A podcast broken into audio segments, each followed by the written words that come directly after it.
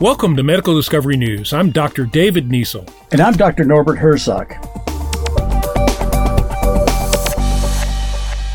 There's a good reason why vaccines are injected into the upper arm muscle, and for kids, the upper thigh muscle. These areas of muscle tissue optimize vaccine immunogenicity, which is how well the site prompts the body's immune response and the magnitude of that response over time.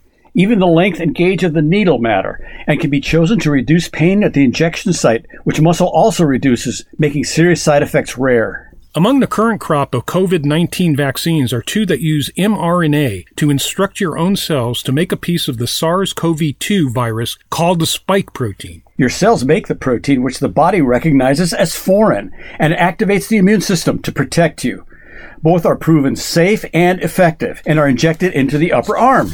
As a child, I got my vaccines in the backside, but we know now that that's not such a good spot. Fat cells are not good at starting an immune response compared to muscles. Muscles have antigen presenting cells that take in foreign substances, show them to other immune cells to fire up our immunity. Fat also slows the vaccine's flow into the bloodstream, again slowing our immune response. Poor drainage in fat can cause discomfort, and enzymes can destroy parts of the vaccine if it stays there too long. Well, I gladly traded a few days of sore upper arm for the protection the COVID 19 vaccine gave me.